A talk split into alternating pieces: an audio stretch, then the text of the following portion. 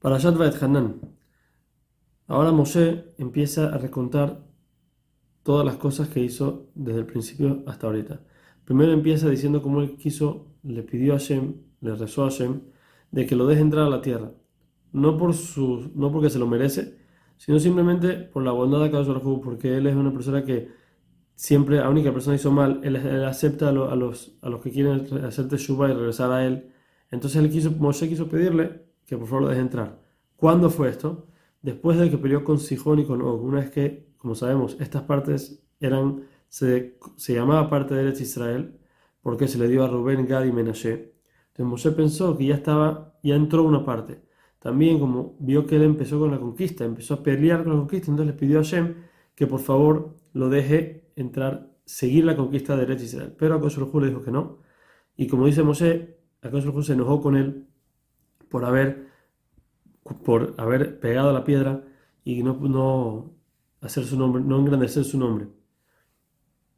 Hashem le dice que deje de rezar, porque para que la gente no diga que el maestro es demasiado estricto, y por más de que el alumno pide y pide y pide, el maestro no cede, y el alumno es muy molesto que sigue pidiendo cuando ya el maestro le dijo que no, entonces le dijo deja de rezar, ahí quedó. Entonces Moshe sigue diciendo ahorita cómo Akashor Hu le dice que ponga a Yehoshua como líder. No solamente ponerlo como líder, tienes que advertirle que el pueblo es difícil, te van a molestar, te van a hacer problemas, tienes que estar encima de ellos y agarrarlos con todo eso. También le dice por último, tienes que saber que tienes que ir tú a la guerra. No mandarlos a ellos y quedarte sentado, como pasó con la guerra de Hai en Sefer Yehoshua. La segunda guerra que hicieron fue con la ciudad de Hai. En esa ciudad, Yehoshua mandó gente a guerrar sin él ir a la guerra y perdieron la guerra. Entonces, aquí Moshe le está diciendo, tú tienes que ir a la guerra con ellos para que ellos puedan ganar y recibir la tierra.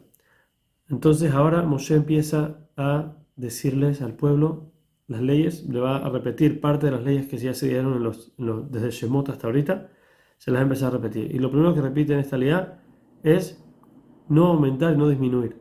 Por ejemplo, si el tzitzit tiene 4 esquinas, no poner una quinta esquina con un tzitzit.